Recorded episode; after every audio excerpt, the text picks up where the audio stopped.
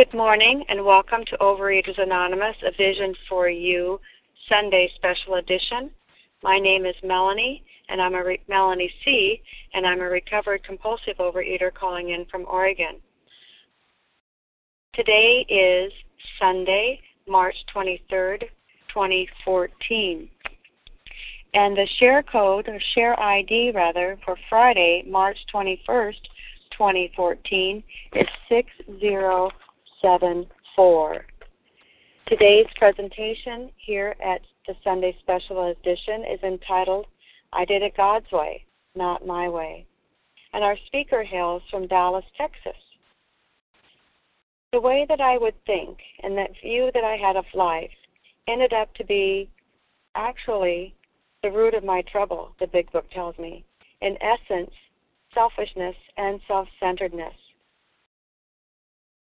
What had to give so that I might release the de- death grip that I had on the way that I was thinking and acting and living in life, the way that I was treating other people, and the way that I had excluded a power greater than myself from my life. The Big Book shares all kinds of ideas and journeys of individuals that went from the life that they had to depths and despairs and the grip that alcoholism had on their lives to a place that they could live happy, joyous, and free again. And how did that happen? Through the 12 steps of Alcoholics Anonymous.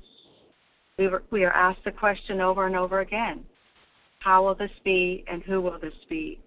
And on page 76, there's a bit of a question there as well. Are we now ready to let God remove from us all the things which we have admitted are objectionable? Can He now have them all, every one? Today, to present this particular wonderful titled subject matter, I did it God ways, not my way, is Cliff C. Welcome, Cliff C.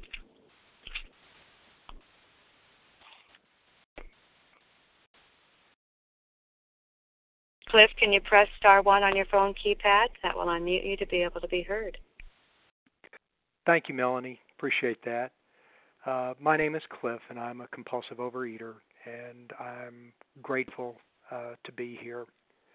Um, my story, you know, in terms of doing it God's way and not my way, because my way uh, just got me into um, a whole lot of trouble, and frankly, on the on the brink of death, as far as I was concerned. And the fact is that I, if I'm here, it is it is only by the grace of God that uh, that I am.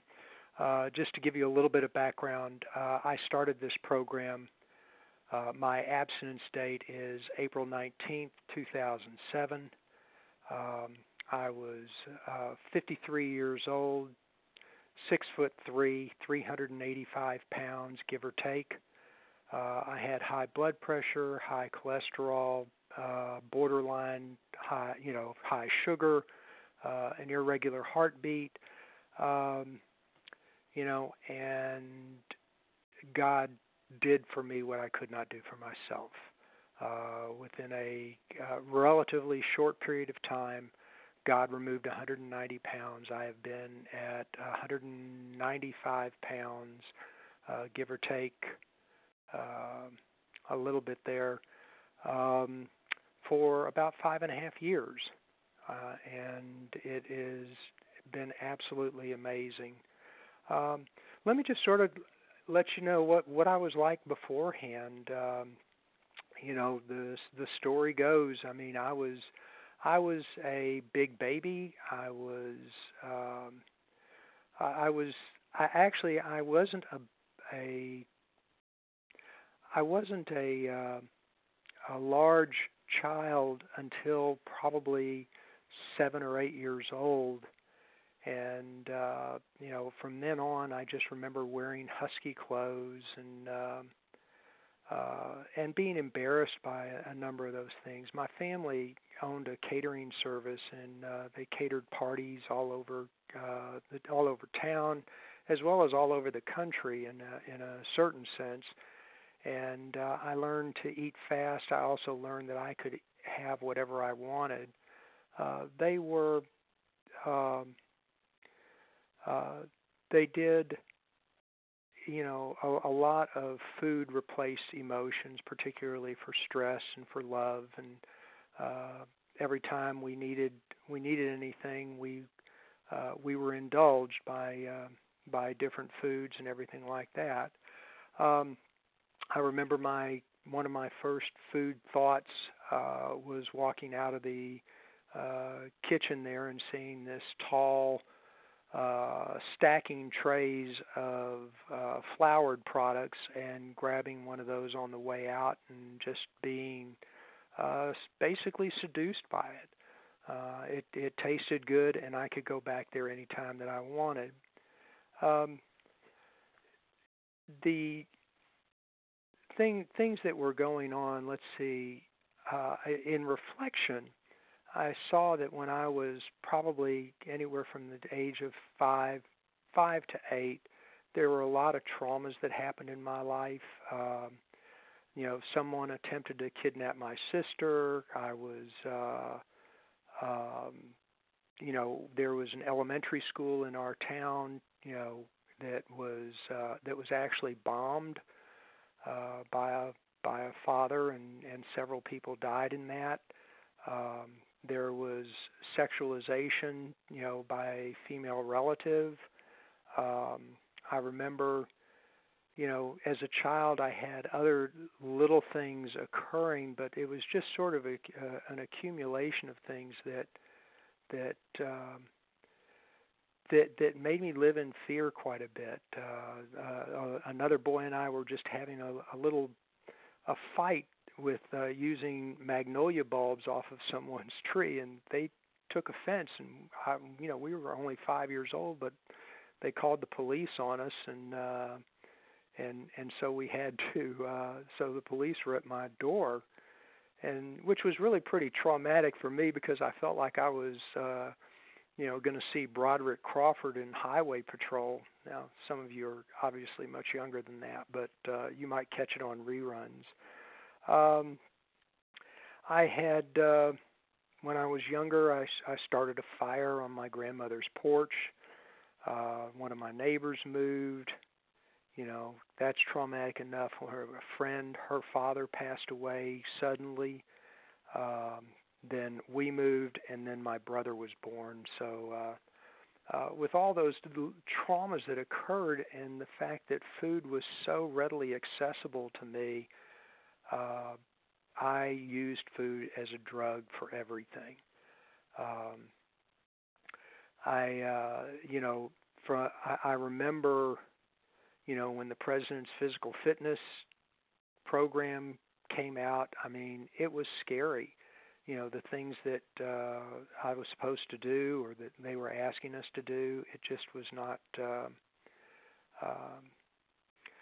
you know, it wasn't feasible for me. My sister got uh, taunted in school for her weight, uh, and you know, I was certainly teased, and I remember all the things about uh, all the nursery rhymes about fatty, fatty two by four, and you know, being called names not only by by so-called classmates and friends, but also by um, even by my father you know, uh, whether it was Fat Boy or or Tubalard or something along along those lines.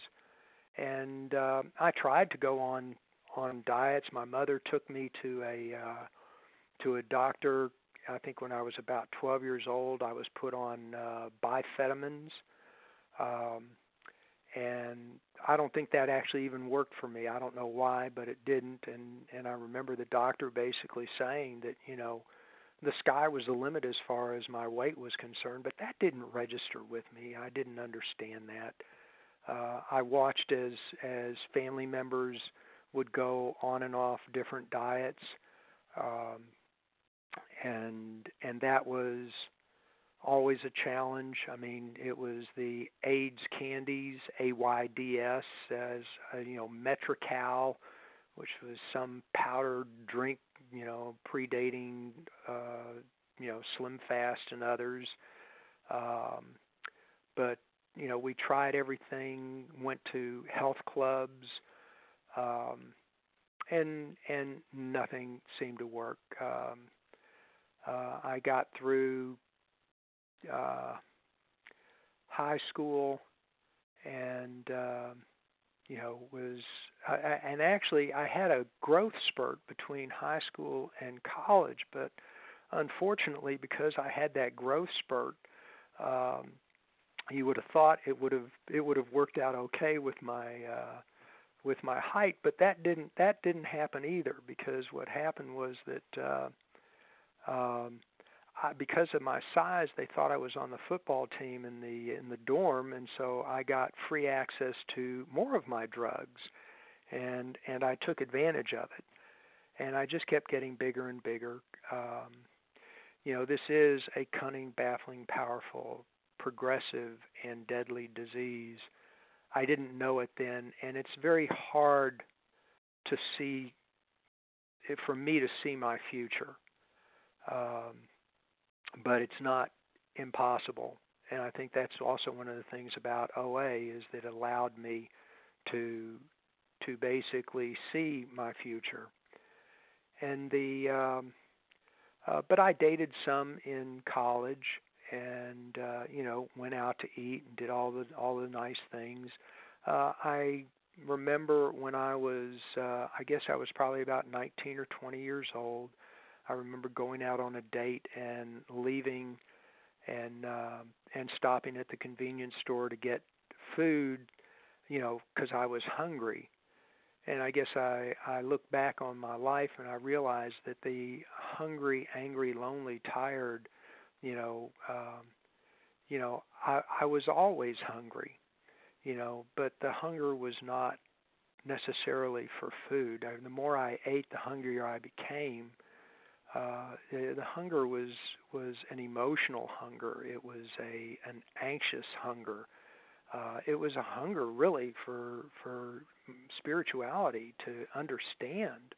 You know, I was angry at the world. I was angry, you know, that I didn't get things done or you know, uh, whatever our situation was financially, it was a challenge, and um, lonely, I could be alone in a crowd. It didn't matter.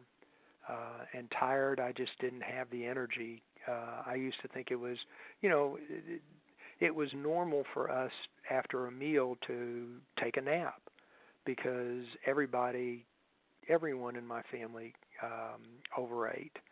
And uh, you know, I mean, since that was part of our business, that's that's what we did. Um, the uh, uh, let's see, I got through through college. I went and got a, um, a an advanced degree, a doctorate, and a master's degree. I um, uh, interested. When what happened was, I a friend of mine. This uh, he decided he was going to help me to lose weight, and we started working out together. We worked out for three hours at a time and I did lose weight. I lost down from about uh, 290 down to around 230, and I felt real good and looked real good and everything else. But even at that point, I realized that there was no way that I could continue, um, you know, that for the rest of my life. And sure enough, the uh, uh, the weight just, you know, came back on it took a while. It took about four or five years for the for the, for that that amount to come back on, but uh, that plus more came, and uh, you know we we went ahead. Uh, I I signed up for so many different things. How many times could I sign up for uh, uh, different weight loss programs, Weight Watchers, um, you know, Nutrisystems, uh, OptiFast, uh, different different programs, and would have some success, but then less and less success, and and it just got harder and harder, and um, what eventually I went out to lunch with a friend who had done a 100 mile bicycle ride and um, and I heard this voice saying, "You can do that." And I thought, hmm, where'd that voice come from? And I turned around trying to find it, and there was nobody else around. And I went to go and try to find out about it, and they, um, um, and I figured that they wouldn't allow me to do this because I weighed so much and I have an irregular heartbeat and everything like that, but that I would get credit for just attempting it, you know, because that was how I how I, my my mode of operation. I mean, I would go ahead and, you know, I if I told people I was on a diet, they felt better about it. Um I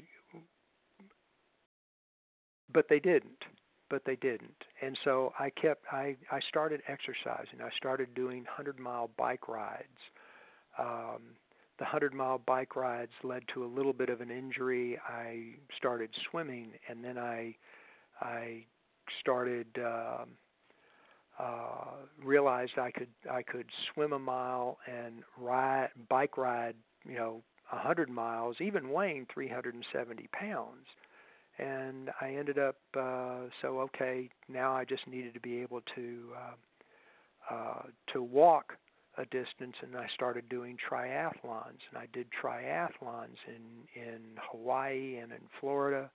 I did uh, 100 mile bike rides in Arizona and New England, and I did marathons, half marathons here in Texas.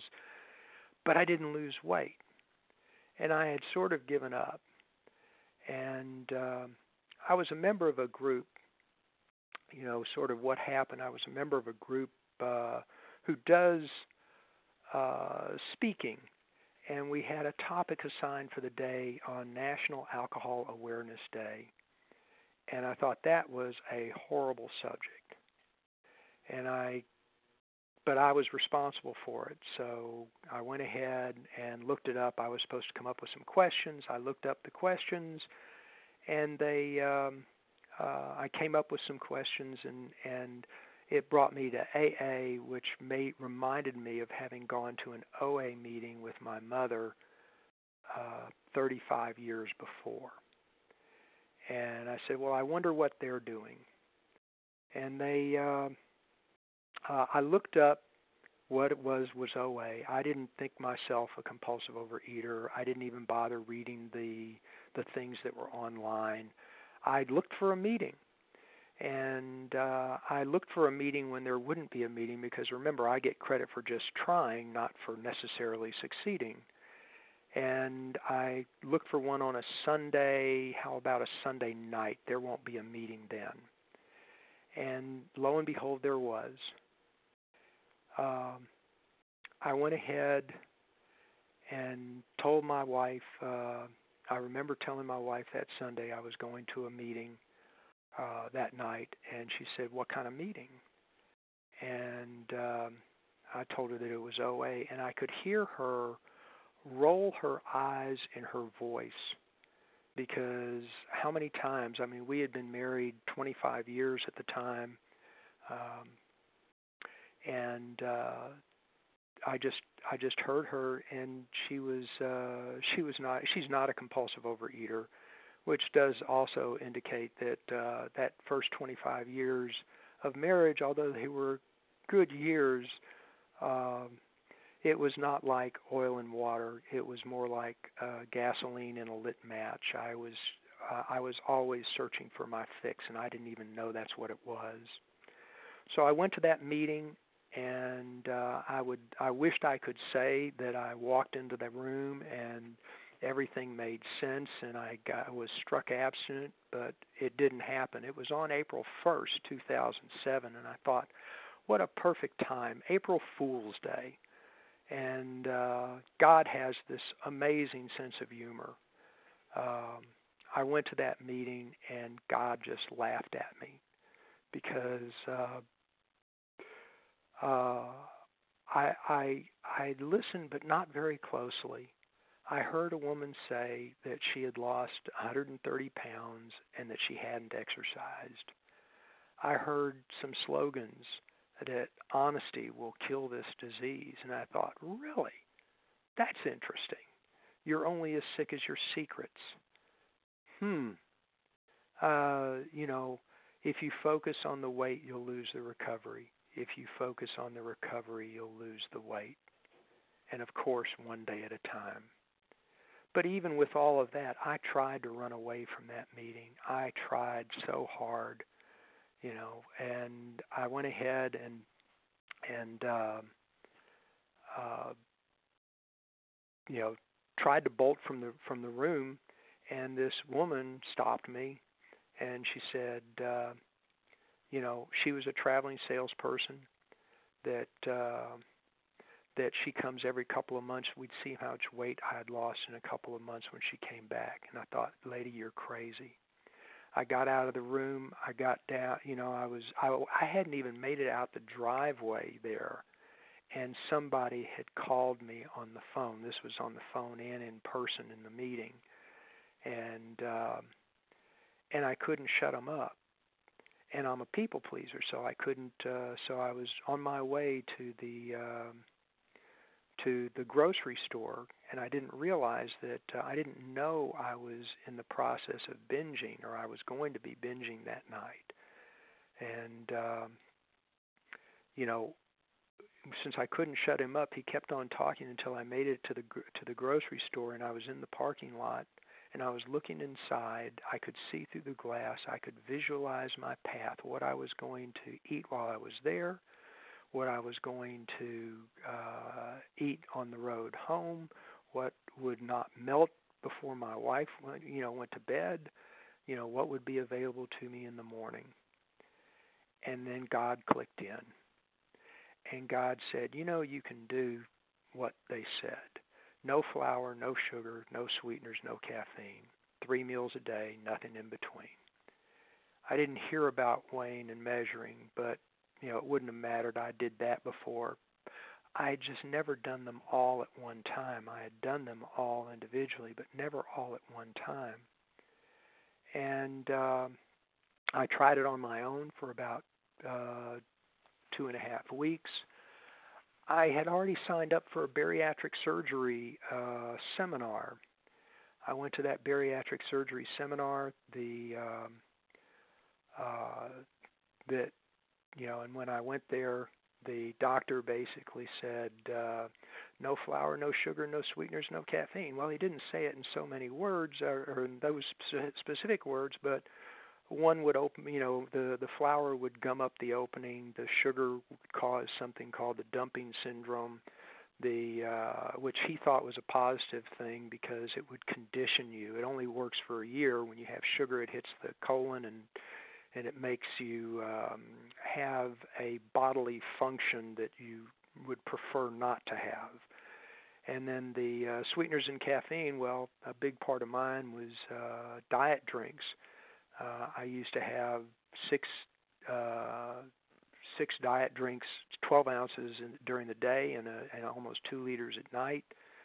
And uh, it takes, uh, according to them, because of the opening, it takes uh, two hours for you to drink a 12 ounce uh, diet drink. And then on top of it, it was going to cost forty to sixty thousand dollars. And I thought to myself, hmm, let's see, um, two dollars a meeting or sixty thousand dollars. And I didn't have the money; I was unemployed. Uh, and uh, but you know, if I could have afforded it, I would have. I I would have done so many things before. They would have just been another tool that I had tried or another diet, you know. But in a way, that to me became a blessing of mine to not have had the money. And uh, you know, as the doctor is explaining it, he says insurance doesn't pay for any of these things, and I'm going, well, you know, everybody's calling out the name of their insurance companies and you know uh, he's saying you know they don't they don't do it which is why we have the lap band surgery and we can uh, finance that you know just like you do a uh, car. And i thought huh. Now i now i i recognize that i was buying surgery from a you know a used car salesman in a white coat and uh, and I thought, well, and then when we were talking about the different insurance companies, nobody's in. They would they would throw out names, and then I threw out my name, and he says, oh yes, they're wonderful. they will work with you. And I thought, is this a sign from God? Is this a sign from God that I should be doing this? And uh, uh, and then I realized that how excited he got at the name of my um, at the name of of that uh, insurance company. To me, that was more of an indication that uh, you know, do no harm is supposed to be what what my physician is is charged with. I mean, and um, and I realized that even if my insurance would have paid it, my Cobra, that was not where God wanted me to be. And I went to meetings. I went back to my meeting. Uh, someone said had asked me, did I have a sponsor? Uh, they gave me a phone number. They said he's busy, but maybe he knows someone who can help you get started. I called him up, and he said, "I'm busy, but I'll help you get started." And um, and that was April 19th, 2007. And I cry to this day when I think about it because uh, I, I was, you know, they they talk about OA being the last house on the block, and the fact of the matter is, is that I was so far past the last house on the block. There were no street lights. There was no paving. The the uh, dirt path. I had gone past that, past the sands, into the ocean. I was lying on the bottom of the ocean, looking up in the moonlit, you know, watching the moon shine through the the ocean, and God just reached down, plucked me out, carried me back to the room put three angels in there, locked the door, and said, There's the path, just follow it. And I still didn't want to. And I still didn't want to. And I know that God has, you know, done for me what I could not do for myself.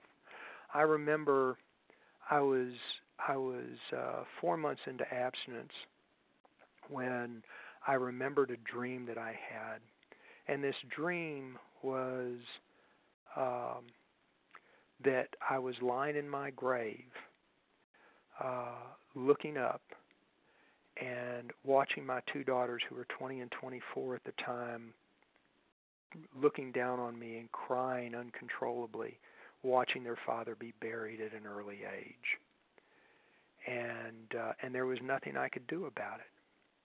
And then four months into abstinence, I had, uh, you know, God had removed 60 pounds, and now all of a sudden there was hope for me, real hope.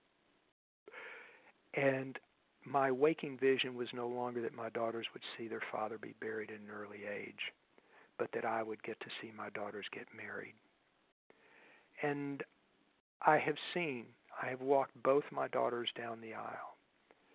And an added bonus I uh, last year, year and a half ago, I became a grandfather for the first time.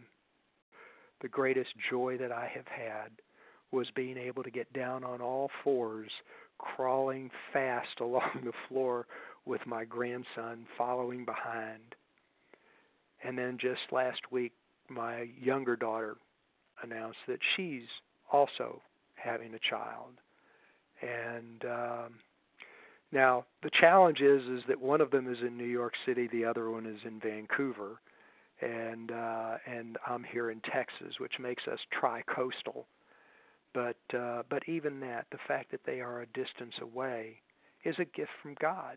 It's a gift of program, because if I had been dead or disabled, neither one of them would have left, or at least you know, and would not know how high they could fly and how far they could soar. You know, they just wouldn't have known. And so, even if it pains me, my relationship with them is is so much better than it ever was. My relationship with my with my wife is great. I mean, it's wonderful. It's not perfect. It's not perfect, but it is wonderful.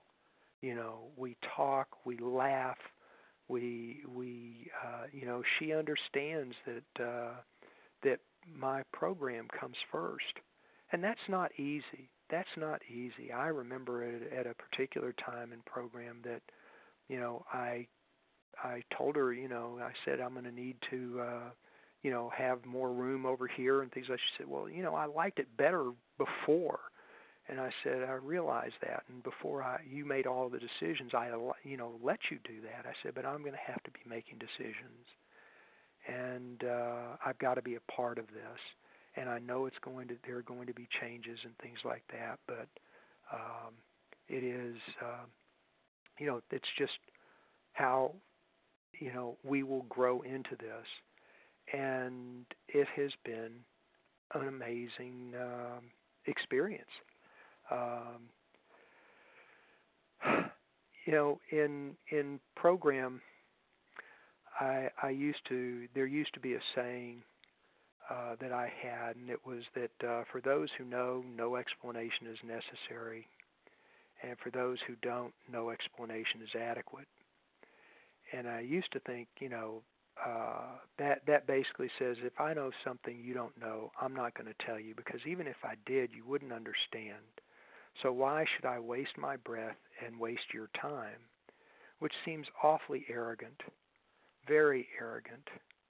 But but the fact of the matter was is that in OA they do have something that bridges all of that, and that is to act as if Find someone who has what you want.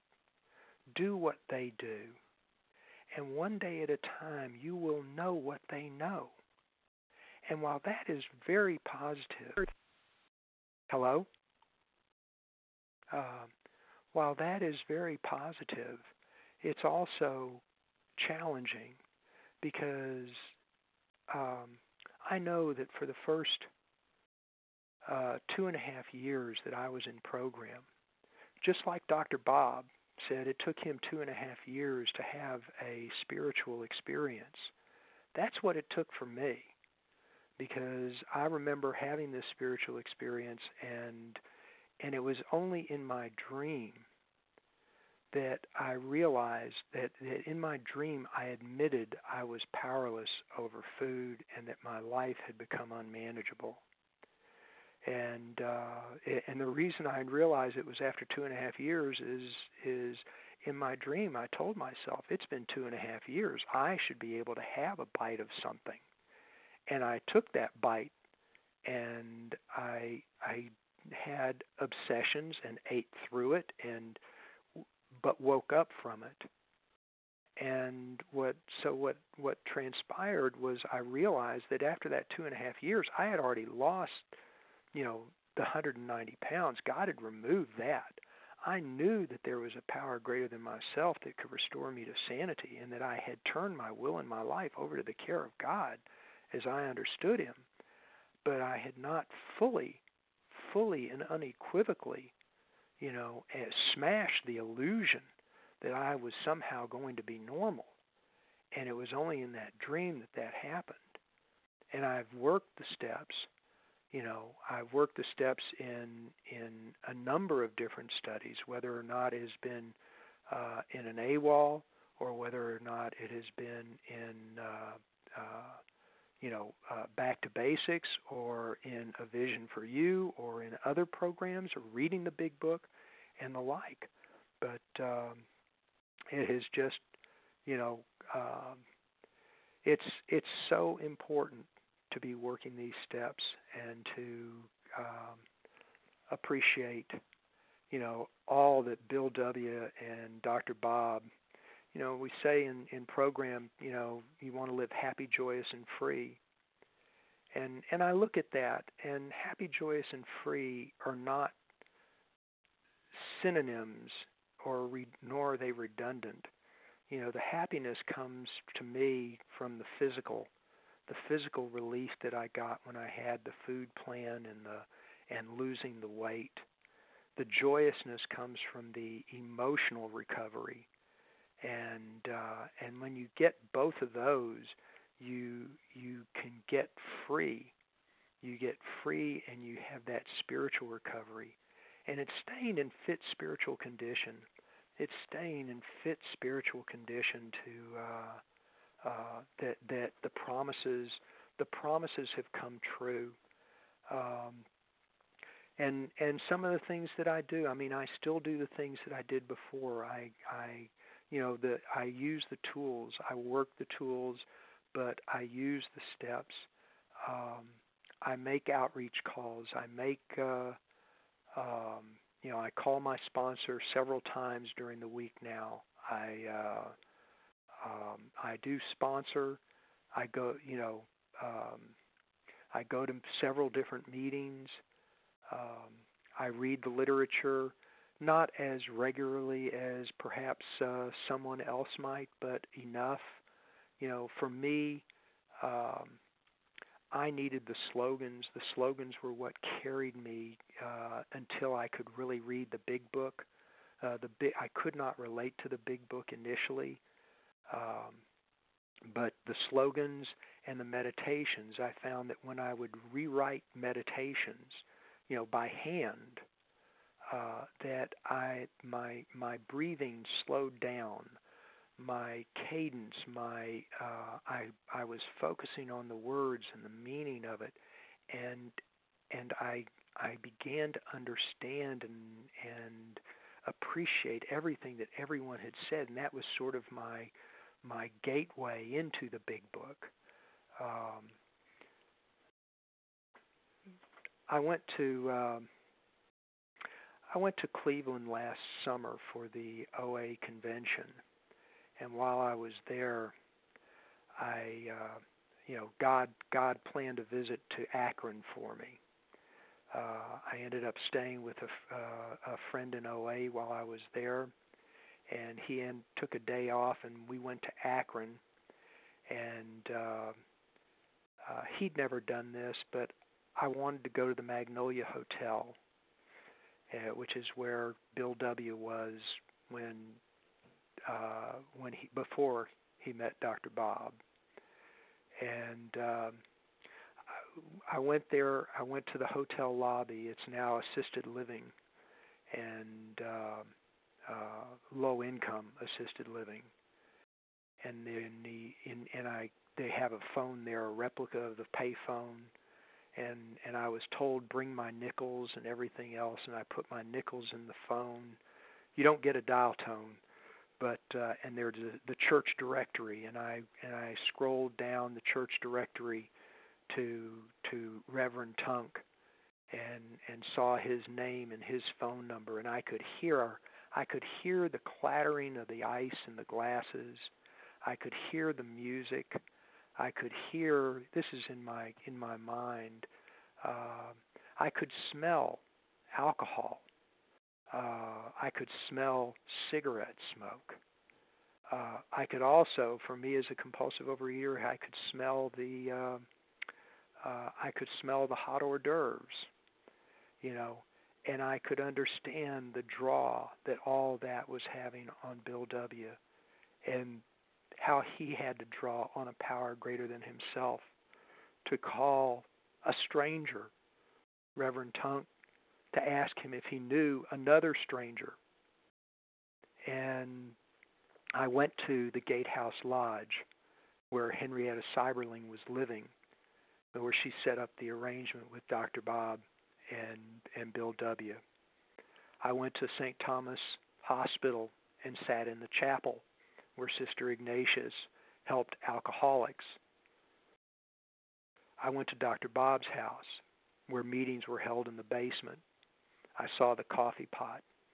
I saw the archives. I saw our past, you know, and uh, and I'm just grateful to be a recovered compulsive overeater. Um, I am so grateful the metaphor that I like the most about this program is um, is envision a candle, and when you blow out that candle, and you see that little wisp of smoke go up, you look back at the at the wick on the candle and you see a little orange ember that's just barely visible, and it's about to go out that was me. I was that little orange ember. And when I came into the room,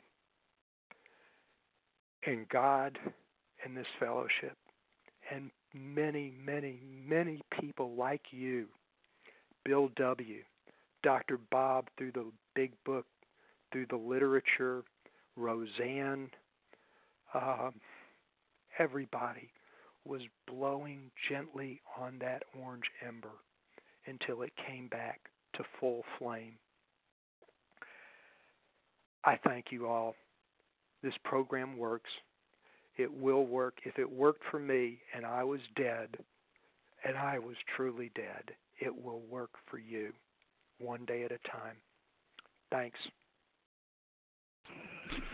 Thank you, Cliff. Appreciate that very much. Appreciate your presentation today and for letting us know how you were able to do it God's way and not your way. Thank you so much. And I just wanted to take a moment to let folks know that we will give out contact information for Cliff, his telephone number, after the recording has stopped, and we'll also give you the share ID for this meeting at that same time. But right now, Cliff, are you available to stay and take some questions from our audience here today? Certainly, yes. Great, thank you. So I'm going to open it up for some questions and that you might be able to answer for them. Who would be our first person with a question? Hi, Melanie. This is Liz. Hi, good morning, Liz. Good morning to you. Want to present your question to to Cliff, and also I guess I might want to just add, if you didn't mind, Liz, for just a moment, that we, if we could come right to our question, so that we can leave lots of other time for people and their questions. Absolutely. Cliff, my question to you is: uh, Once you came into OA, was there a point at which that you had to um, did, did you immediately find yourself able to surrender to a power greater than yourself, or did it take you some time? And if it did take you some time, I'd like to know what your what your journey was about. Oh, thank you, Liz. Um, the the interesting thing for me was the power greater than myself was not understood uh, by me, except for the fact that I had always been willing to uh, surrender to somebody else, whether it was a doctor or a friend or a diet. You know, even going out and doing the exercising was surrendering to a coach who would tell me what to do. But it was always temporary. And the power greater than myself, at least initially, was probably the, the my sponsor and the fellowship. Um, it it became God over time. You know, I I share with people that the the first six months of program to me was all about losing weight. The next six months was about being able to be in nice clothes. You know, the next six months were about uh, having this amazing feeling. I mean, just amazing feeling of life coming back. You know it's it's like being you know uh, a forest and and having been in a forest fire and and burned to the ground and and then you know this this lush greenery coming back. And and then after that it was all about God. It was all about how could I be of maximum service to God and uh and and I know now that I'm either you know I'm either going towards God or I'm running away, you know, or sometimes standing in place. But uh, but the more that I am moving towards God, you know, and and putting down the food was just the very first thing that that I needed to do. Uh, because I could not get clarity. I could not get enough clarity to be able to see, um, you know, to to understand any of these concepts you know, I I share that uh, you know uh, I don't know if you've ever been in surgery before, and I hadn't had a whole lot of that. But uh, if you go under anesthesia, you know, you don't give somebody the keys to the car and tell them to go home immediately if they're under the influence like that. Well, that's how dead I was. You know, uh, the big book did not open me up to that until I got clear of those uh, those um, uh, chemicals and and uh, elements that were just uh, creating a sludge uh, uh, you know, blocking my God antenna. So uh, it was a process for me, uh, and uh, but definitely a worthwhile process. One day at a time, it will come if you'll do it. And uh, so I hope that answers your question. Thank you, Liz. Is there someone there with another question for Cliff? This is this is Susan. Hi, good morning, Susan. Good morning. Thanks so much to both of you for your service. Cliff, thanks so much for the Magnolia Hotel story. That was very touching. Right to the question, though. Um, you said that you didn't uh, kind of, I may be saying it wrong, but you didn't get the big book initially, that it, it took some time. And I speak to a lot of people not in a vision for you in this fellowship who are not yet open or receptive to the big book and I don't want to write them off and tell them okay bye bye. I wonder how you work with people and or talk to people who are not yet at a point where they um, are are open to the big book. Um, yeah, that's the question. Thanks so much. Uh, thank you, Susan. Uh, that's that's a really good question.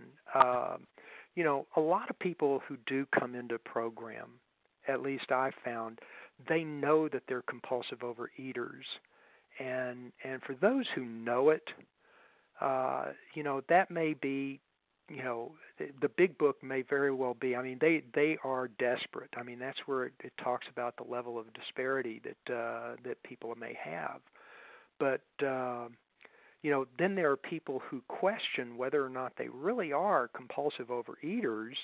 You know, I mean, even the the concept of, of compulsive and overeating and eating disorders and all these things get complicated, and uh, they're not easily defined.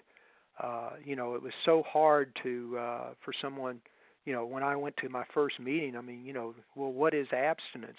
Well, that's a good question. Oh God, you know, uh, and and and so I would say that that the real question becomes just like it says in step one. I mean, you know, as they say, you've got to smash the illusion that you have a chance of ever being normal. Once a pickle, always a pickle. You know, uh, I, I and and that's not easy to do. You know, you can go through a food inventory and things like that, and and most of the time even in working uh, the steps, uh, you know, in a in a big book study, you know, the, the question is, do you admit that you're powerless over food and your life has become unmanageable? Do you concede to your innermost self, though, the, that, and uh, and a compulsive overeater who is still suffering from the uh, sedative effects of what's going on, hopefully will at least say yes because that's at least you know opening themselves up to the sunlight of the spirit. Uh, and and I think that's really crucial because that's what happened. That's the slogans. The slogans were sharp enough and short enough to penetrate uh, you know my my brain my spiritual uh, deficiencies and everything else. And because I could hear the slogan, you know, honesty will kill this disease. You're only as sick as your secrets. I mean, I've got I've got almost 2,000, you know, slogans and stories and things like that, you know, uh, but but by writing them out, that was my writing. That was the extent of my writing.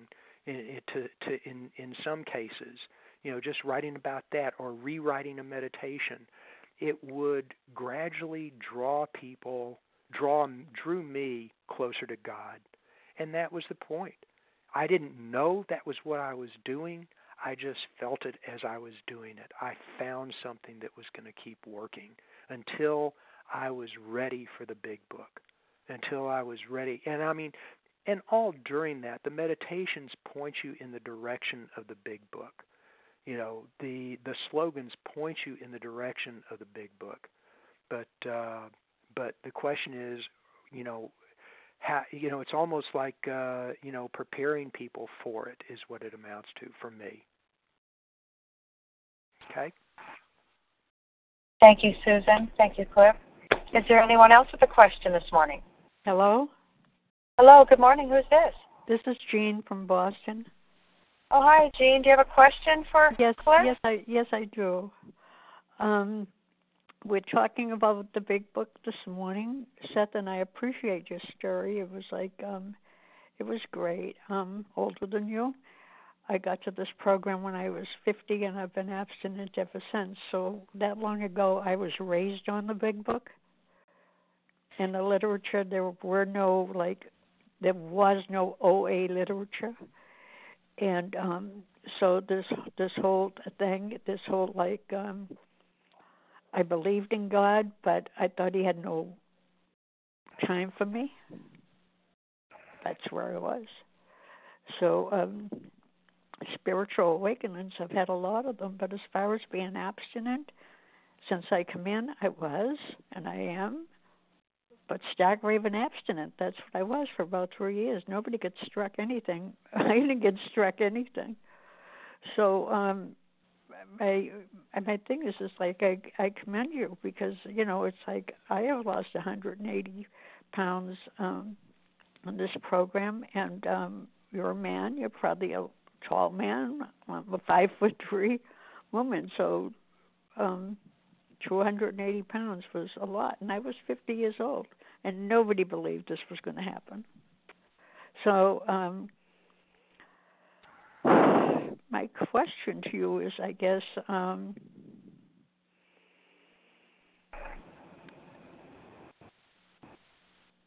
is this is a disease, and um,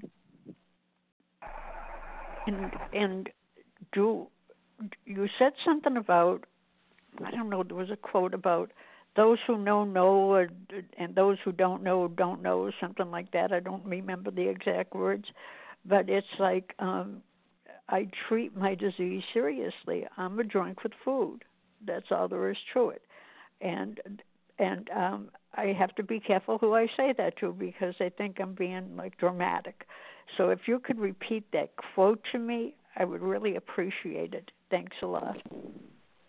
Thank you, Jean. Uh, you know, yeah, you're you're absolutely right. And you know, I, I often wondered even for myself about the the disease and the disease act, actually about this and uh you know was I a dry drunk and and certainly I think it, it's it's the same uh, with respect to looking for, to me, looking for a sponsor. Now, I wasn't smart enough, uh, you know, to know. I was, you know, again, if I, if you're in a coma or you know or you're you're in a car wreck and you need a doctor and one comes along you take that doctor. It doesn't matter whether or not they're a, a real doctor or a quack. You take whoever is is out there. And uh but but the thing about it is is that uh, I think in program uh, we really have the ability to to look at people and listen because so much of you know sometimes the eyes can distract us from from the reality at least for me. You know uh, I have found that uh, you know just because someone has lost the weight does not necessarily mean that they're in recovery. They are probably recovering but they we we need not just that physical aspect we need the emotional aspect.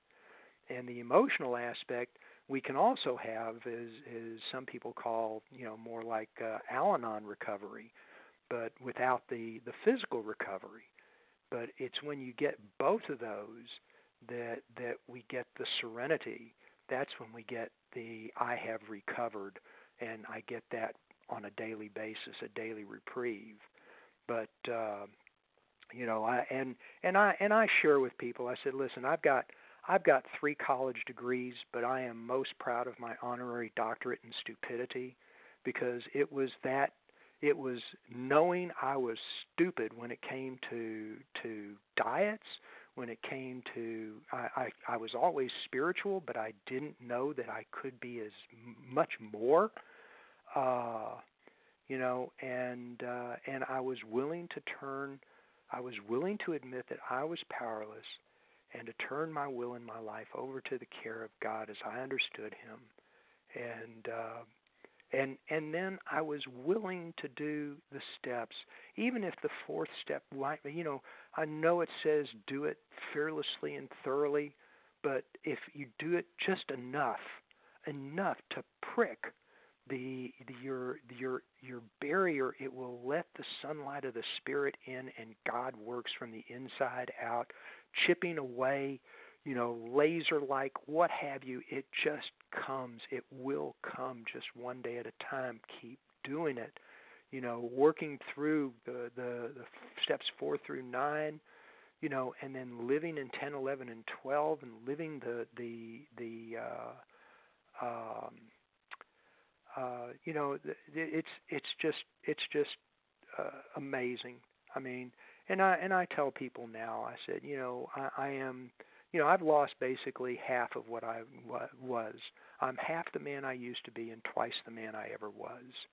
And uh, it is um, uh, it is wonderful to grow. And the the the quote that you were asking for is that for those who know, no explanation is necessary. For those who don't, no explanation is adequate. Which interpreting it means that if I know something you don't know, I'm not going to tell you because even if I did, you wouldn't understand. So why waste my time, my breath and your time? But the fact is is that program program has act as if act as if and if I find somebody who has what I want and act as if I've been doing it one day at a time. Listen to what they're saying. I mean, you know, if they've got big book recovery and they've and they demonstrated, you know, that that they are moving in the direction of of uh, you know a healthy body weight, then and they've got the emotional sobriety, you know, then it's a uh, it's a uh, you know do what they do and you know and follow follow the leader. You know, at, at least in that sense, they are just a bozo who got on the bus sooner than than than I did. So, I hope that answers it. Thank you, Jean, and thank you, Cliff. Anyone else with a question for Cliff? Maybe we can just form it in a in a way. Morning, Melanie. It's Rita, compulsive overeater. Hi, Rita, and, and maybe we can Hi. form it in a way of a, of a of a question so we can leave room for those Yes, that are waiting. Yes, I I'm sorry. I had to leave my phone for a minute. Someone was at the door. Did you give a share code for today for that wonderful transformation? I I didn't, but I will just as soon as the recording Oh. is done. You can Okay. buy. Thank you. Anyone with a question for Cliff? Uh, yeah. I have a question. This is Steve. Um, go ahead with your question. Yes, the promise in the big book that I will be restored to sanity and my compulsion will be removed for eating.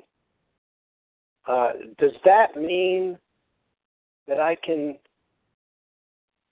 drop a food plan and eat when I'm hungry and be restored to a sanity with regarding food so that I can with the help of God eat normally like normal people? Thank you. Steve, thank you. I, I appreciate that. You know, it's it's interesting for me because um, in working the last uh, the last time I worked the four step, I really came to to know myself and know the patterns and things of that nature, and and know the causes and conditions that uh, that help to create me uh, as a uh, as a scared, frightened little boy, um, and growing up and maturing. The thing about it is, though, is that, uh, and, and I went around asking that question. I asked people with uh, a lot more experience, strength, and hope than I had. I said, well, gee, once I know all these things and I have been restored to sanity and I know why I'm doing these things and you know selfishness and self-centeredness and I'm giving outreach does that mean I can I can eat all these other things and the answer is that uh at least for me is no I can't. Once a pickle always a pickle. I had already blown past you know the the physiological aspects of the compulsive overeating. Those foods are still going to trigger me you know and and I don't need to uh I love being in conscious contact with God. That is that is the most awesome feeling. And and growing and staying in fit spiritual condition every day one day at a time every week. You know I go to uh uh meetings and religious services and what have you in order to get filled with that. I don't need to fill myself with the other things. But no I'm I'm still a compulsive overeater. And uh at least for me I'm uh I'm I'm going to today just for today. Well I'm going to do the food plan that I have. It's kind of interesting I'll give you one other little tidbit here. That was when my older daughter came home uh and uh I had already lost the weight and she said dad she said uh she said how much longer do you have to do this? And I thought hmm. I said that's a uh, you know this is what God put in my head. I said that's a trick question. I said just one more day that's all I got to do maybe tomorrow I won't do it maybe I'll decide that's not what I want to do but uh you know just for today I I I have a plan it works and I get closer to God and closer to my fellows. So, thank you, Steve. Thank you, Steve. Anyone else with a question this morning for Cliff?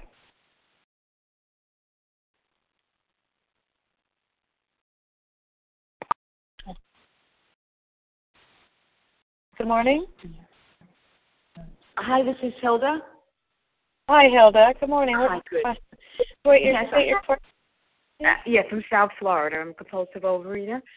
Um, I have a question. I don't know if it's going to make any sense, but I need to ask it anyway.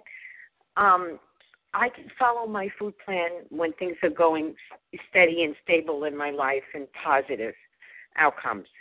When everything's overwhelming, how how do you follow? How do you believe? How do you how do you uh, keep your strength and hope and reach out when you're totally overwhelmed with 20 million things going on negative and some of it is like tragic? Yeah i don't know. I i'm not i'm at a loss. And i just wanted to put that out there. I don't know if that's a good question or not but it's where i'm at. Um thank you hilda. It's a great question. It's a great question. You know life comes at me. It really does. And i i think one of the things for me uh uh i i see people you know, well, uh, my father-in-law passed away after I'd been in program about, uh, well, uh, probably six months. And uh, and as we all know, at funerals they usually have lots and lots and lots of food, and uh, there's not enough space in the refrigerator. And and the thing about it was is though is that uh, I still made phone calls I I tried to attend meetings. Um, I you know prepared God prepared myself for this is what it amounts to. Uh, and and I share this even with uh, in in other programs. You know, I am so blessed that that somebody had come up with something for someone as in bad a shape as me, because you know, it would have taken me. I heard somebody say the other day, you know, they they say, you know, even a monkey will be able to to you know type Shakespeare over a you know a certain period of time. You know, it may be a million years, but they would be able to do it. Well, I don't know how long it would have taken me to have written the big book. Um, you know, in the in the food drunken stupor that I was in but somebody did, and somebody put together this program that uh, that that said, you know, if you're a, a, a food drunk like I am, you know, call some people, you know, make three phone calls a day, you know, talk to them. They don't have to be long. you know, call your sponsor, you know, kind of get centered in the world, you know, make sure that that uh all everything's going on. Make that a priority, you know, uh because if anything that I make a priority over my uh over my program is the second thing that I'm going to lose. It's the next thing, you know, that I will lose. And um and the beautiful part about it is, you know, my wife, I mean, it's so hard. It's so hard for family to understand. But you know, when they see or or friends, but when they see you doing it and they see your commitment, it gives them hope. It gives them hope. And I mean, I I have I I buy stuff for my wife, you know, things that are not not good for me, and and I have had them, you know, uh, just in my coat you know, months later I've forgotten to give them to her, and they and they sit in my closet or anything else.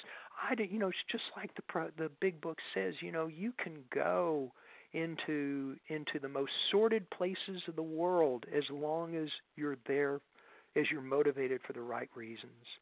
You know, I love my wife. I, you know, I want her to do. I want. I, I would, you know, would love for her to, you know, even even being slender uh, I would love for her to be able to, you know, the sugar is something, you know, that's probably not a good thing for anybody, but that's not up to me. But the one thing I can do is I can take care of of what God has shown me, and that is keep my program first, make the calls, make the meetings, and uh, uh, so I, I, I hope that that helps. Thank you, Hilda. Anyone else with a question? Jason. Hi, good morning, Jason. Hi. Uh, Cliff, thank you very much for your presentation. I really appreciated that. I wondered if you could go into a little more detail, uh, kind of in relation to what you just finished answering for for another uh, question. But in your presentation, you talked about uh, putting your program first, and there was this period of adaptation uh, with your with your wife specifically. I'd like to know, excuse me, a little bit more about that. How did you go from whatever state you were in uh, emotionally in that relationship to one where where program came first? Um, I don't know how else to ask it, so that's the best I can do. uh, that's it. Thank you, Jason. Uh, I, I I think what's kind of interesting is is that uh, you know we say selfishness and self-centeredness are are the root of our problem, and but I think it's also the root of our solution. You know, before I was uh, selfish for pleasure, and and now I am selfish for God, and and uh, and and actually in order to be to be present for my wife and my family. Um, I, you know, it, when when I when I learned, you know, that I have to have, I want this. It's you know, I, I don't have to go to meetings anymore. I want to go to meetings. I don't have to qualify. I want to qualify. I want to, I want to, you know, carry the message of recovery. And the only way that I can do it is to keep working on whatever it is that's not working. Uh, you know, and I'm not perfect. I mean, you know, but uh, uh, putting program first, and it started for me. It, you know, it it started with me with the food plan. You know, that that that step zero in in program. I mean, it's step zero with respect to you know, in, in AA. I mean, put down the alcohol. I wouldn't have known what the alcoholic foods were uh, if somebody had not done it generically for me.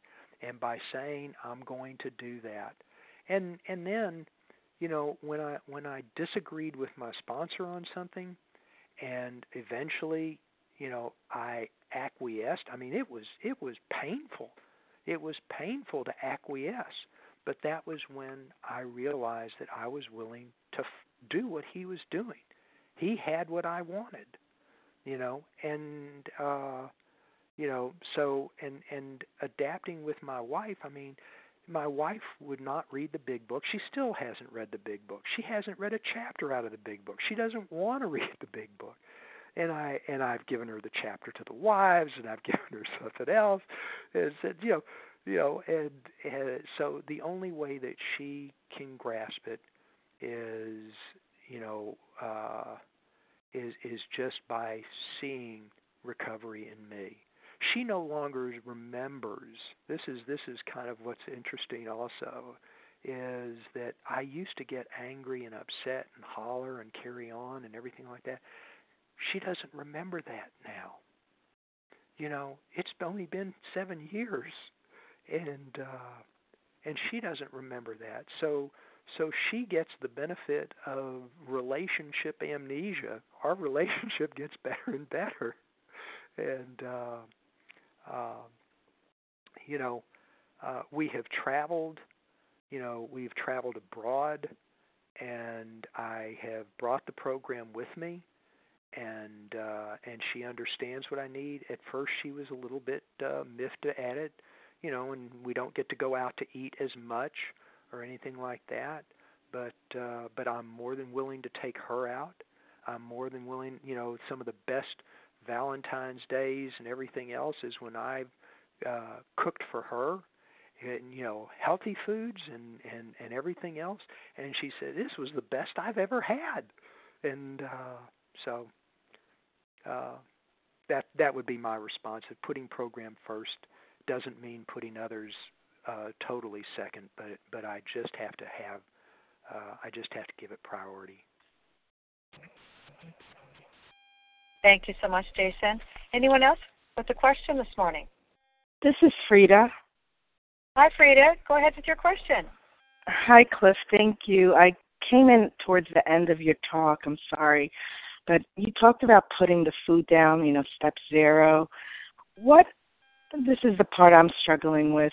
What made you finally put the food down? Was it something like in your head just clicked, or um, what actually made you put the food down? Because that's where I'm struggling with. It's like I know I have to, but I just can't get that point. Thank you. Oh, Frida, thank you so much. Thank you so much. Um, you know, I since since I didn't want I didn't know I was a compulsive overeater. I didn't want to be there. Uh, and God brought me in the room. There are no ifs, ands, or buts about it. The, and and uh, what I heard, I barely discerned. It's like a whisper, you know, um, of honesty will kill this disease. And I guess I really, in a way, I had to be honest that nothing I was doing was was getting it done. Nothing that I had done.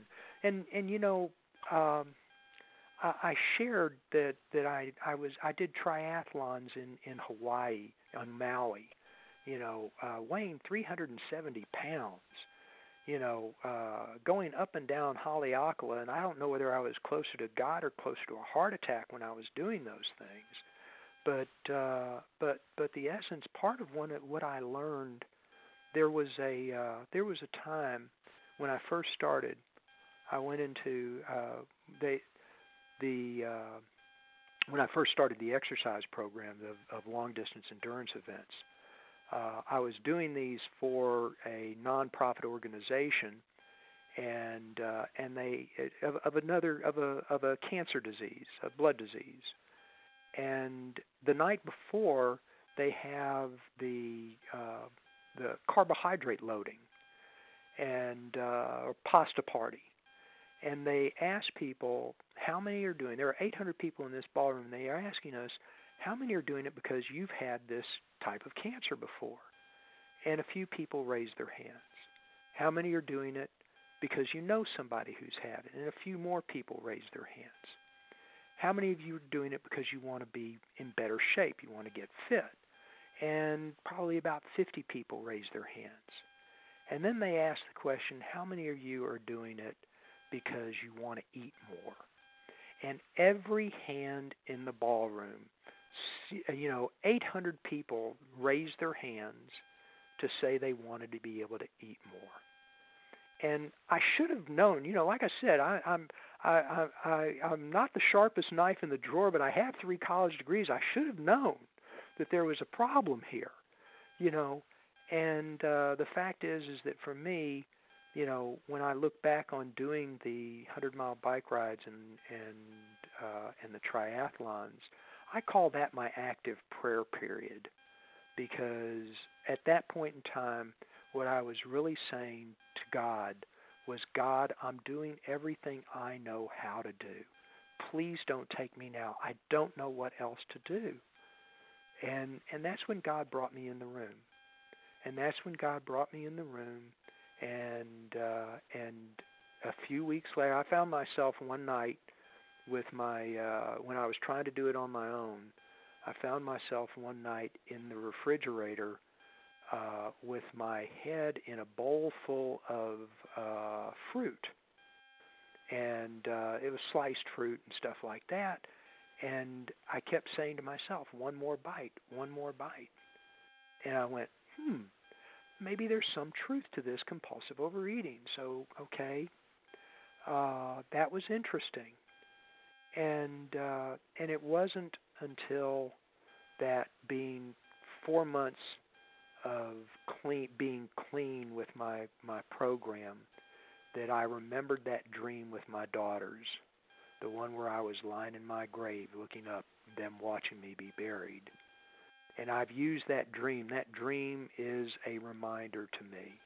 And now the reminder to me is the relationship that I have that, that God has given me with my wife, with my children, with workers, with with people in OA, all of those things keep me, you know, uh, keep me, you know, willing to do whatever it takes. And yeah, I I make my food up, you know, and sometimes it's a pain, but uh, but but then I remember the you know being frightened walking past the emergency room at a hospital and seeing a gurney and saying these guys won't be able to pick me up you know, I don't have to worry about those things anymore. When I go to the doctor, I'm happy. I'm happy. My cardiologist, you know, he I used to have to go and see him once a month because to have my my blood thinners checked and everything like that. He has to send me a note once a year to come and see him. He doesn't they don't understand. They wish they could, but it keeps me willing to do whatever it takes, and I am willing to do whatever it takes. So thank you, Frida. Thank you, Frida. Is there anyone else with a question? Sarah? Hi, good morning, Sarah. Good morning, Melanie. Thank you for your service. Um, I wanted to ask, thank you for your for your share, Cliff. I appreciated hearing it. I wanted to talk a little bit about nine step work because I know in my experience, I've been in the program a long time and and I am recovered. Um, what I what I had was a few instances where I had people that uh, you know, you talk a lot about um, the gifts of the program, and I've received many too. But I think I've had to accept sometimes when I've done a nine step that you know we go in without an expectation of how the other person will react, and at times the way they react isn't always a positive reaction. And a little talk a little bit about the acceptance of that because I think that's really important for people. Um, you know, many, many, many gifts, many beautiful parts. Uh, you know, strengthen relationships. Uh, you know, the family afterwards talks a little bit about it. takes a long time uh, for the process of healing to occur. I can't remember the exact words, but um, I just wanted you to talk a little bit about that, if you would, and thank you very much. Oh, thank you, Sarah. You know the the the.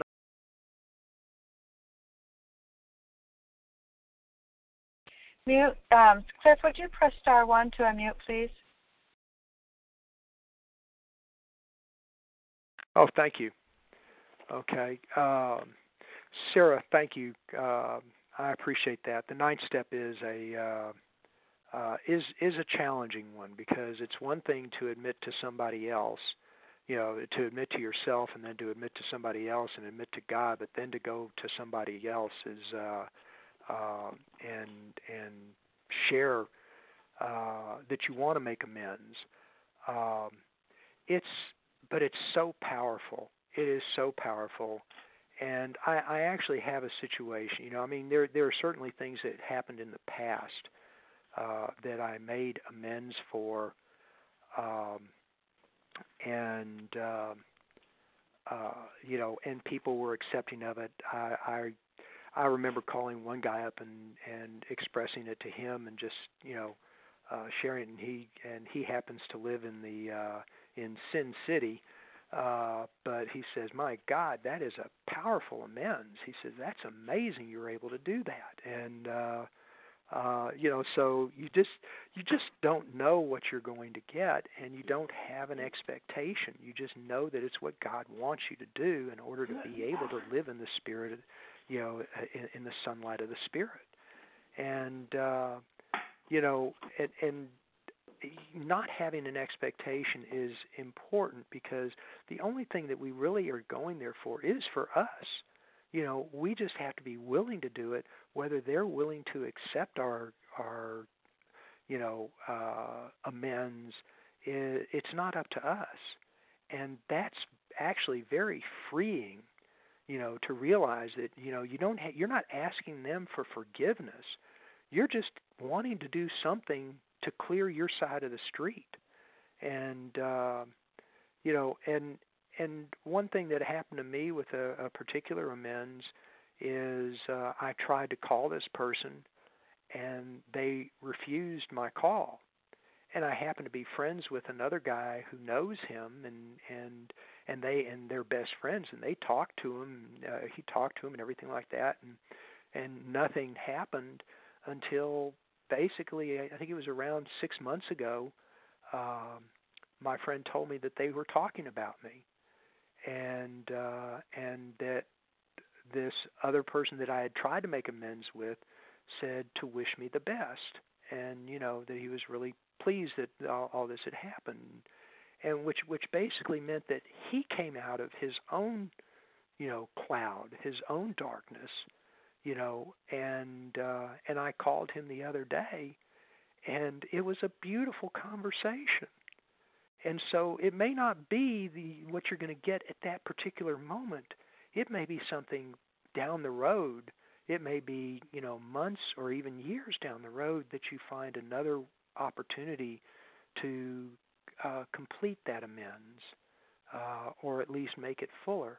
Now i have had others you know, and and um, there is a you know uh, some non OA literature uh, that uh, that so, that I that was used in another program that I that I was uh, that I was listening to, and it's the one minute apology, which uh, um, I can't remember who the authors are, but uh, but anyway, it's a uh, you know, uh, I have used that to some extent, but it is amazing. The ninth step is such a cleansing experience. I, you know, and and even to do basically, you know, 10, 11 and 12 so that you don't have to do, you know, making amends immediately with people is is just so powerful now. They go they're just surprised at it. So uh, thank you Sarah for that question. Thank you, Sarah. And we'll take um, one more question, if there's one more out there, before we close the meeting. This is Gay. Gay, hello. Hi. State your um, question, Cliff. I would like to know when he's when Cliff. When did you start sponsoring? You talked about six months, six months, six months, kind of your journey. When did you start sponsoring? Oh, thank you, Gay. When did I start sponsoring? It was it was probably uh, I, I would say six six to eight months after I had started program. I had been I was in an AWOL, which is a, a way of working the steps, um, and uh, you know, and and I would, you know, I was sort of an apologetic, uh, you know. Uh, with with individuals in the saying that I can only give you what I have. I, you know, and this is what I have right now. But the interesting thing was that uh, I had some uh, and some individuals who had been in other 12-step programs, and and for some reason, you know, they can detect it in me. People detect it in me when I'm ready better than when I detect it in me. I'm going to protect myself. You know, I'm going to make you know, I don't know whether I'm making excuses or saying I'm just not ready yet. I wanted to be, you know, completely ready to be able to sponsor. And the answer, I'm never completely ready to be able to sponsor. I can do, I can give to the best of my ability to my level, you know, and I can share my experience, strength, and hope. Um, and uh, but but these particular individuals, you know, were were helpful in shining a light on me to say that I at least they felt as though I was going in the right direction. So uh, thank you, Gay, for that question. Thank you, Gay. Thank you, Cliff. Thank you all for your questions this morning. It has completely um, just enriched the, the things that Cliff was sharing for us today as well, which is so wonderful, Cliff. Appreciate so much that you're coming on the line today and painting a beautiful picture of how you have let God have it His way. Appreciate it so very much. We'll keep that here in our archives forever. And, and what I'd like to do now is close this meeting like we do on a Vision for You for a Sunday special edition by reading from the Big Book on page 164. Our book is meant to be suggestive only. We realize we know only a little. God will constantly disclose more to you and to us. Ask Him in your morning meditation what you can do each day for the man who's still sick. The answers will come if your own house is in order. But obviously, you cannot transmit something you haven't got. See to it, see to it that your relationship with Him is right, and great events will come to pass for you and countless others. This is the great fact for us. Abandon yourselves to God as you understand God. Admit your faults to Him and to your fellows. Clear away the wreckage of your past. Give freely of what you find and join us.